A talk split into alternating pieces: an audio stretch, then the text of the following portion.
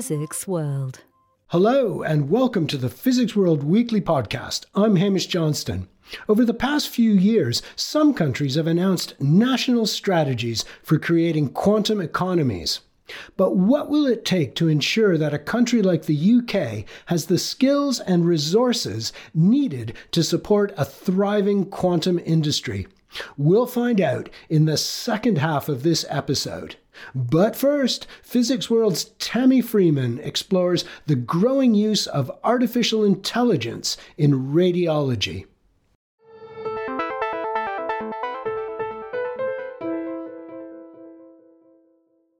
Artificial intelligence, or AI, is set to increasingly impact all areas of our everyday lives.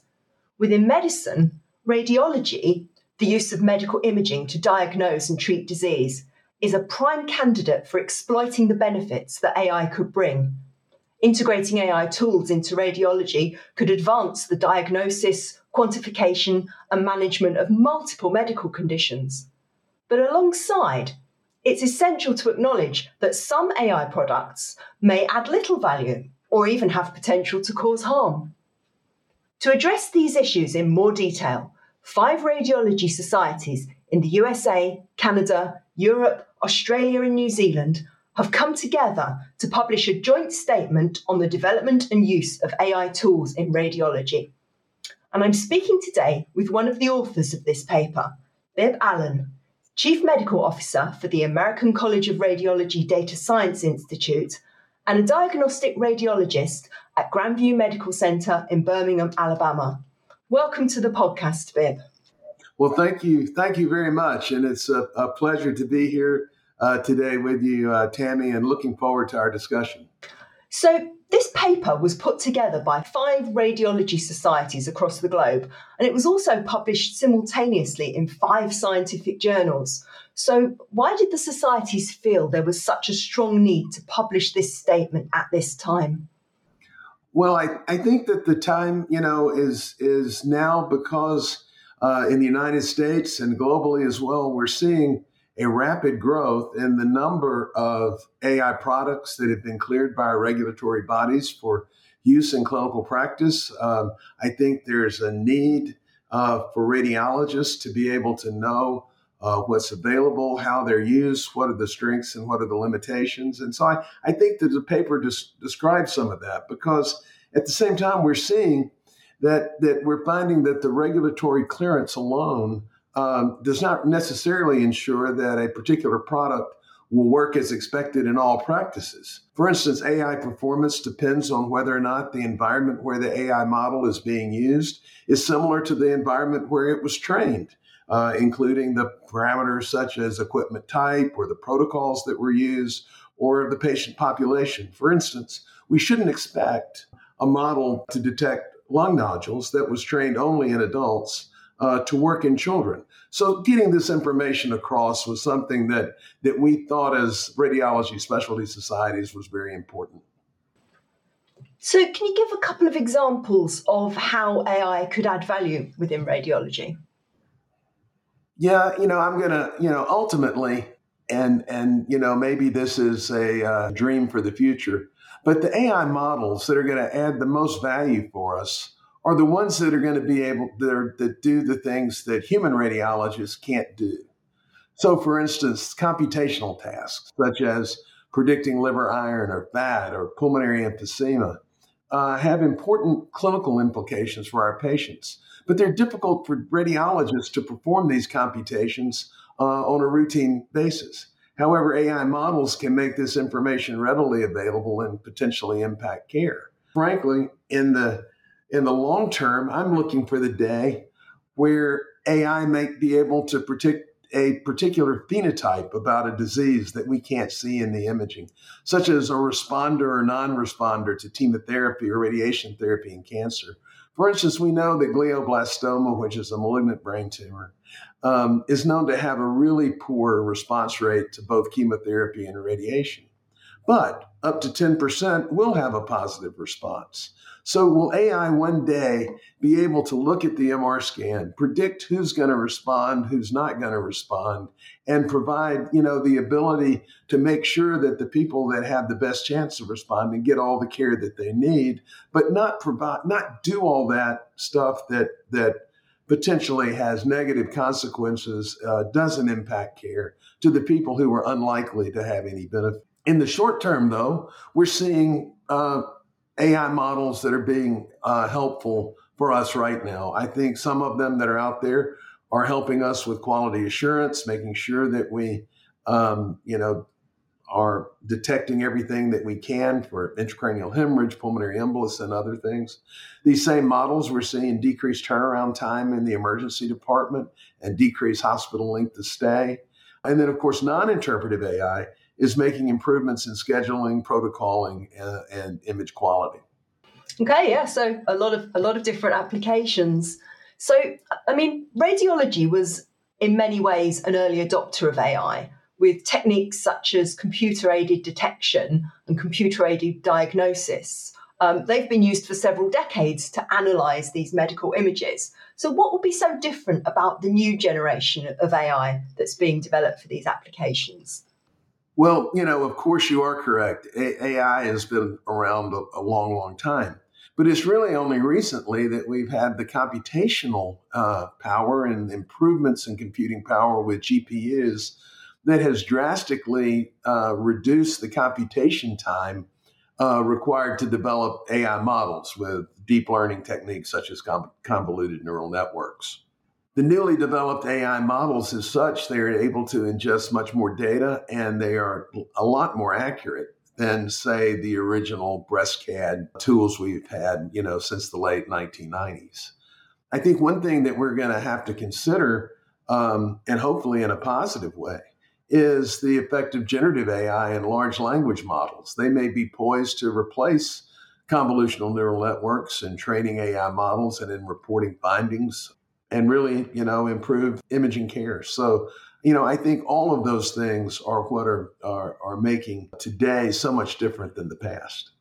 Yeah, I mean, and do you think maybe the field of radiology is sort of more willing to embrace AI just because it's been using it in these ways for so long? You know, I think that's possible. Although, you know, I mean, we see in pathology, tools similar to CAD that have actually made the autonomous interpretation of Pap smears possible. So it's not just radiology. The first AI application that actually got, you know, in the U.S. we call them, you know, CPT codes, was not for radiology, but it was for detecting diabetic retinopathy from images of the retina. So I think that certainly radiology is at the tip of the spear, as you say, but I think it's going to be throughout all of healthcare. And I think that it's important for other subspecialties to sort of work together and take advantage of what we're seeing in radiology regard, you know, things like FDA clearance alone, you know, not assuring accuracy, to prevent some of the misfires that we've seen in some of the clinical algorithms for sepsis or cancer treatment modeling and some of those things, you know, that just didn't work off the shelf. And I think that understanding why they don't work and how to mitigate that is something that all of healthcare is going to have to see. So the paper details various aspects that AI developers need to consider when they're creating a new radiology AI tool. Can you describe some of these? The paper basically is advice for radiologists, developers, and regulators to look at basically the whole life cycle of the AI model. So we started out with what should developers be thinking about? What are some of the things that are important to them? Then what should the end users be like? You know, how do you choose the right product for your practice? And then once you get it deployed, what do you do to make sure that it continues to work? You know, you can't just sort of unleash it and expect it to work longitudinally forever, because there'll be data drift from new machines installed, different protocols used, or even changes in patient population. And all of those can degrade the performance of the model downstream. So the paper sought to kind of organize it like that, about what should we do, when choosing the model, AI governance, what should we do in acceptance testing, and what we should we do for downstream modeling or monitoring. So, I mean, how can a radiology department, say they're looking to install a new AI tool, how can they evaluate it to make sure it's suitable for the proposed task? Well, so I think one of the things that we stressed in the paper was, in particular, having a governance group, because you really, the institution needs to decide, what do they need? What do we how do we really need the product? For instance, there are AI tools that are out there that are FDA cleared, say that will characterize the lung nodule by % risk of cancer. And that might be nice, but my question for the developer in that regard would be, whether there's any real difference in the management of a lung nodule that has a 75% risk of cancer versus one that has a 25% risk. Would a practice really rather have a model that provides a lung RAD score, rather than that? Now, I'm not saying that the lung RADs classification and bi-RADs and all the things that we're using on a day-to-day basis are the end all for what developers should be doing. But I think that, they,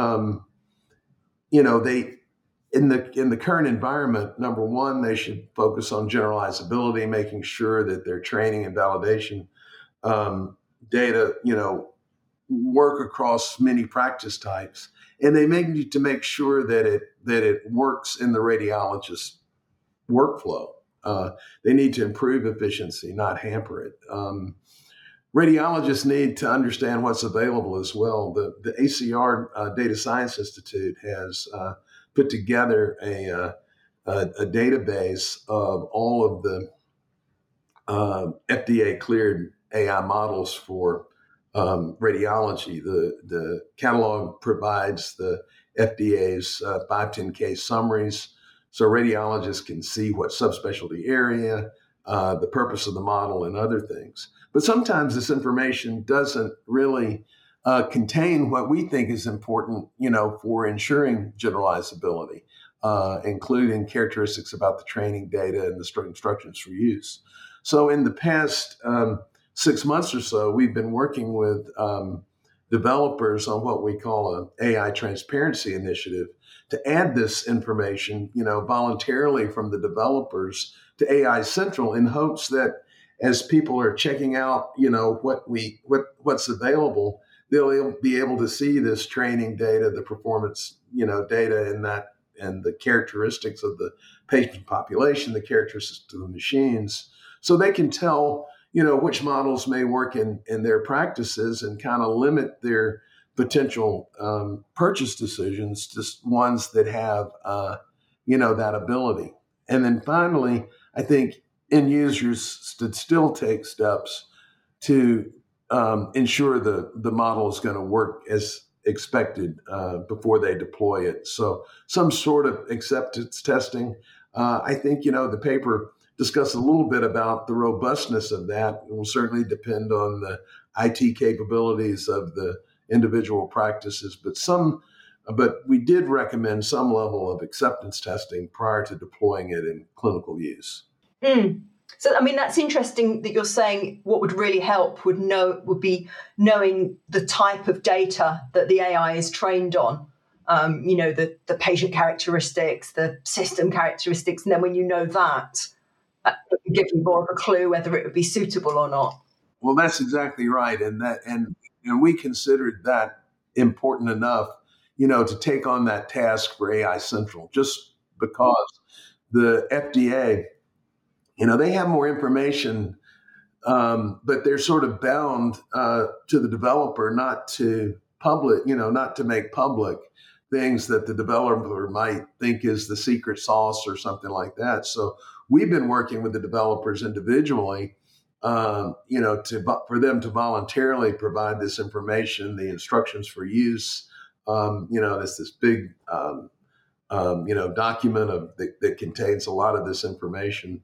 So it'll be out there. And of course, AI Central is, free for the end users to look and see and easily searchable, to find this information. So we really hope that it'll help in end users picking the right product. Okay, so currently most AI tools work alongside rather than replacing the radiologist. But the next step possibly may be autonomous AI. So what are the additional risks of relying solely on AI for radiology applications? And do you see this approach being introduced in the clinic in the future? The future is arriving a lot faster than I thought it was arriving just even a year or two ago. So I have no, totally, I don't have a way to predict what will be available, and when. I do know that currently there's no regulatory pathway in the United States for autonomous AI. So interpretation by a radiologist is still necessary. We support that decision. We are seeing enough issues with, performance of AI cleared tools, as we discussed, that they don't all work as expected in clinical practice.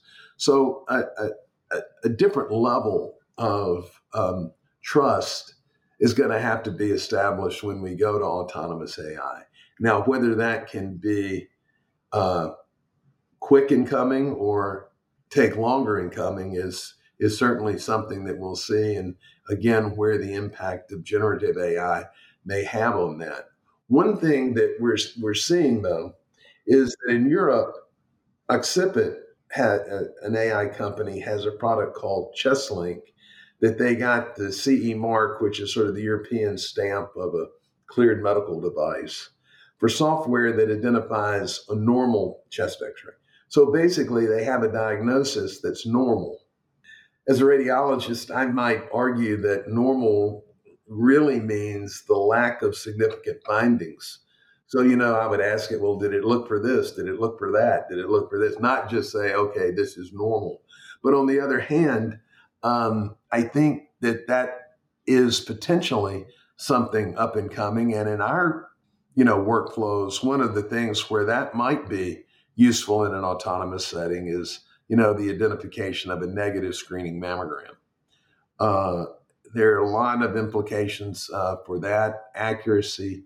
And if it can identify, say, 25% of the normal screening mammograms and the incidence of a cancer is really 4 in 1,000, then you have this whole pool that wasn't cleared by the AI as being normal, but is still very unlikely to have a cancer. Does that change the way the radiologist thinks about how to interpret that? So I think that there's going to be there needs to be a lot of research, a lot of iteration, a lot of discussion with regulatory agencies before, AI will be able to do autonomously functioning tasks.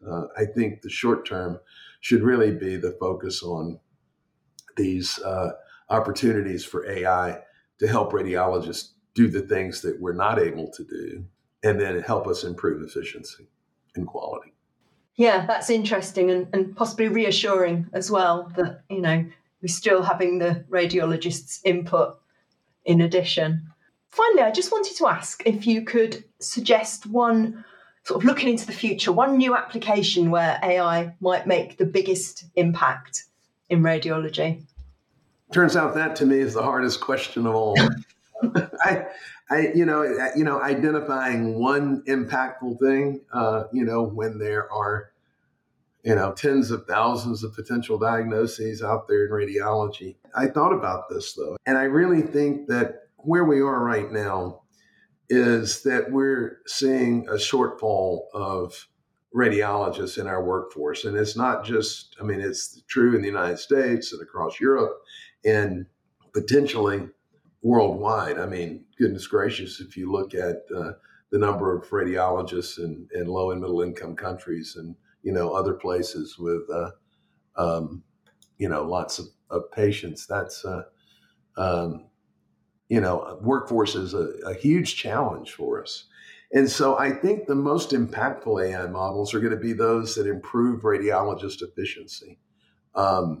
They're, you know, in the short term, and you said in the near future, so I'm going to say the short term, that improving efficiency, it may take a little longer as we go through the clearance process and how large language models are going to play a role there. But if we can improve radiologist efficiency, improve our timeliness in interpretations, you know, while helping us add those things that humans can't see, I think are set to be the most impactful. Excellent. All right. Well, thank you very much for speaking with us today. Well, it's been my pleasure. Thank you very much for inviting me.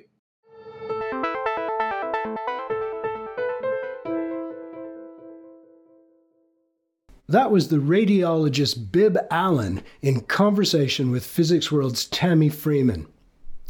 Earlier this month, the UK's Department for Science, Innovation and Technology and the trade association Tech UK hosted a Quantum Skills Task Force workshop in London.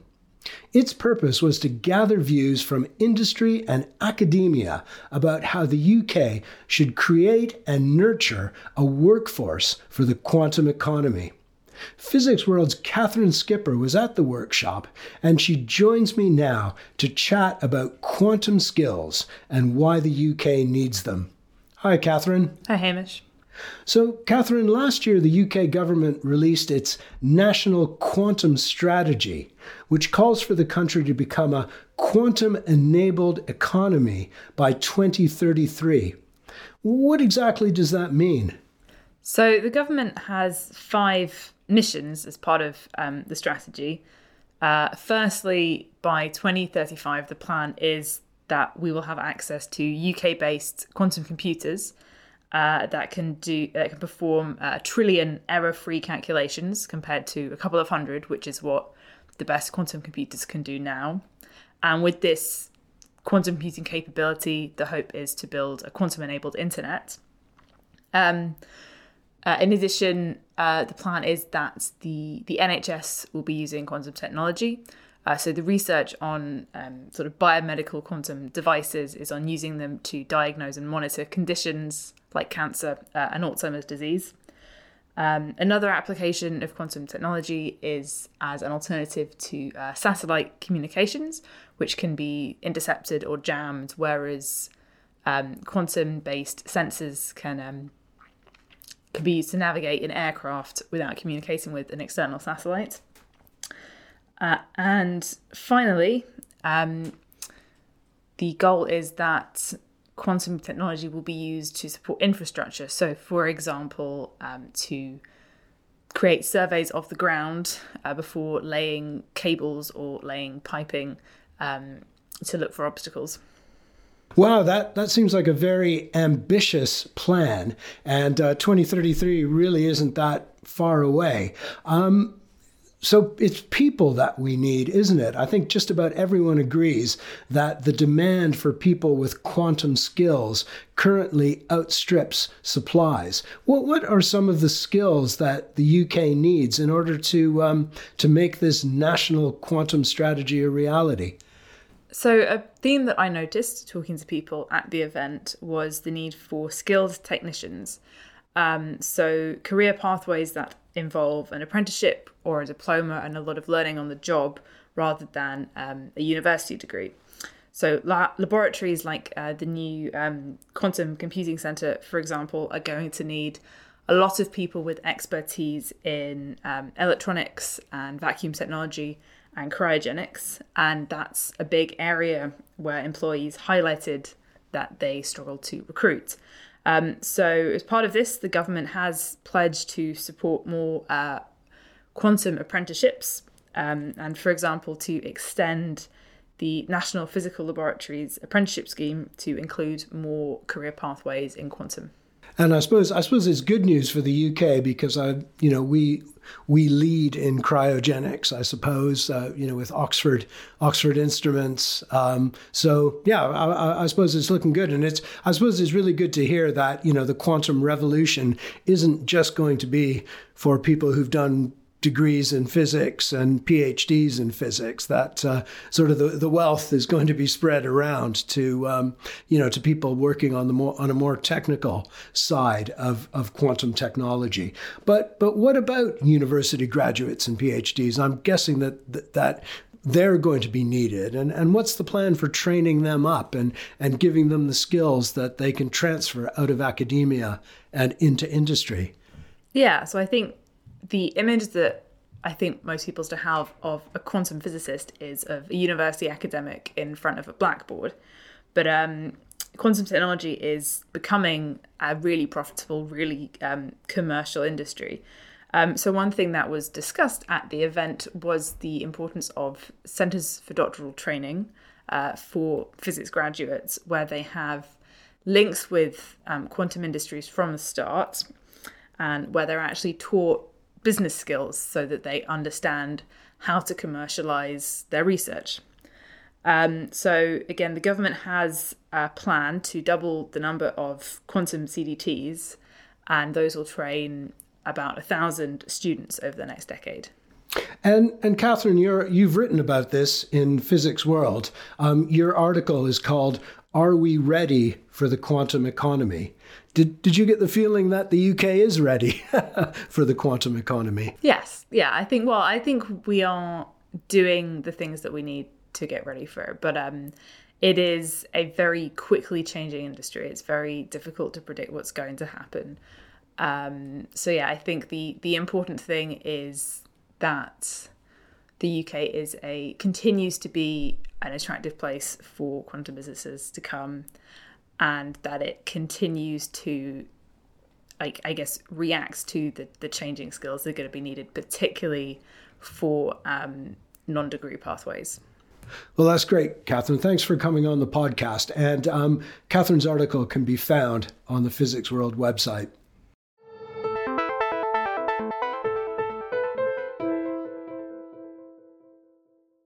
I'm afraid that's all the time we have for this week's podcast. Thanks to Bibb Allen, Tammy Freeman, and Katherine Skipper for joining me today. And a special thanks to our producer, Fred Isles. We'll be back again next week. But in the meantime, do check out the latest episode of the Physics World Stories podcast. Host Andrew Glester looks at theories of modified gravity, which seek to explain the structure of the universe without the need for dark matter. His guests are modified gravity advocate Stacy McGaugh of Case Western Reserve University in the US, and the dark matter enthusiast Indranil Banik, who is at the UK's University of St. Andrews. That episode is called Dark Matter versus Modified Gravity. Which team are you on? And you can find it on the Physics World website, or at your favorite podcast provider.